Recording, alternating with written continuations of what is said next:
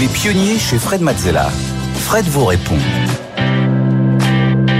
On continue avec euh, vos questions. Chaque semaine, vous pouvez euh, nous envoyer vos questions auxquelles je répondrai durant l'émission. Euh, vous posez toutes vos questions d'entrepreneurs, de personnes soucieuses de développer des activités futures. Et on va commencer tout de suite avec les questions de la semaine. Oui, la question de Margot. Quel a été votre moteur pour persévérer dans l'aventure Blablacar? Alors c'est une très bonne question parce que dans tous les cas, quand on lance une, euh, un projet comme ça, qui peut potentiellement être assez long, il faut effectivement avoir une motivation euh, très très forte et aussi euh, qui nous nourrisse chaque jour et qui nous donne l'impression d'avancer. parce que sinon, étant donné le nombre de difficultés qu'il y a sur la route, on, on peut vite être découragé. Euh, donc pour moi, c'était euh, déjà la nécessité que cette euh, chose-là qui n'existait pas, Blablacar, existe. Hmm.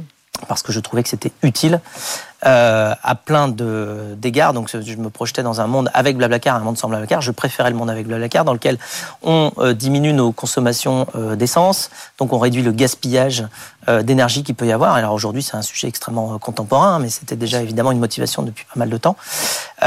donc moi, ça c'était un gros moteur pour moi de me dire que ça allait contribuer à diminuer les émissions de CO2, à diminuer le, le, gâchis d'énergie des voitures toutes vides. Euh, C'était également un service euh, extrêmement euh, social, c'est-à-dire que c'est de l'entraide, donc ça rapproche les gens. Euh, donc c'est euh, quelque part aussi une, une, une, communauté à créer et puis une nouvelle manière d'interagir entre, entre humains.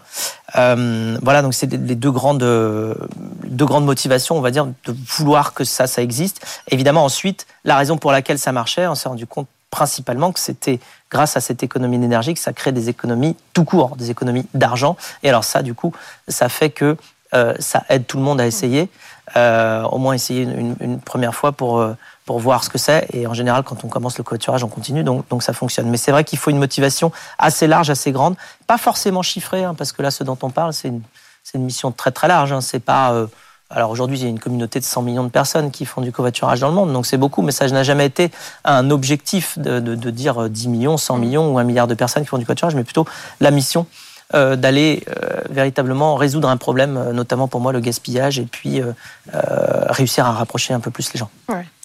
Allez, on poursuit avec la question de Jean-Philippe. À quel point la marque et l'identité visuelle sont-elles importantes?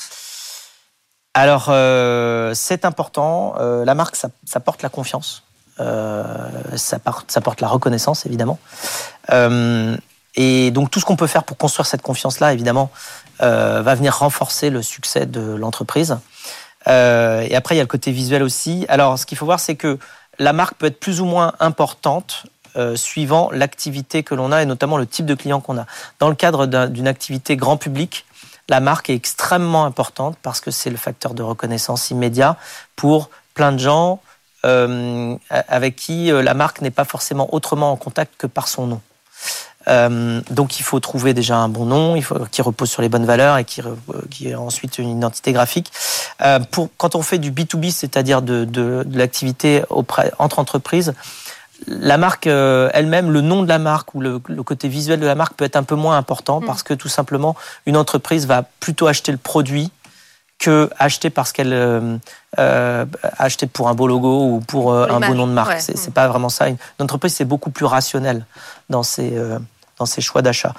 donc en fait, c'est ces trois aspects-là qui sont très importants dans une marque les valeurs de marque, le nom de la marque et l'identité de la marque. C'est ce que je résume par euh, la méthode Vanolo, euh, c'est-à-dire euh, les valeurs, le nom et le logo, qui permet justement de se concentrer dans cet ordre-là quand on cherche à créer une marque sur ce qui va être important pour apporter toute la, toute la valeur que la marque peut donner à une société.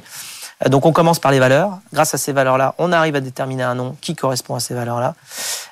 et ensuite, une identité visuelle, ça vient vraiment généralement à la fin autant de conseils que vous pouvez retrouver dans le livre de euh, Fred, Mission euh, Blablacar.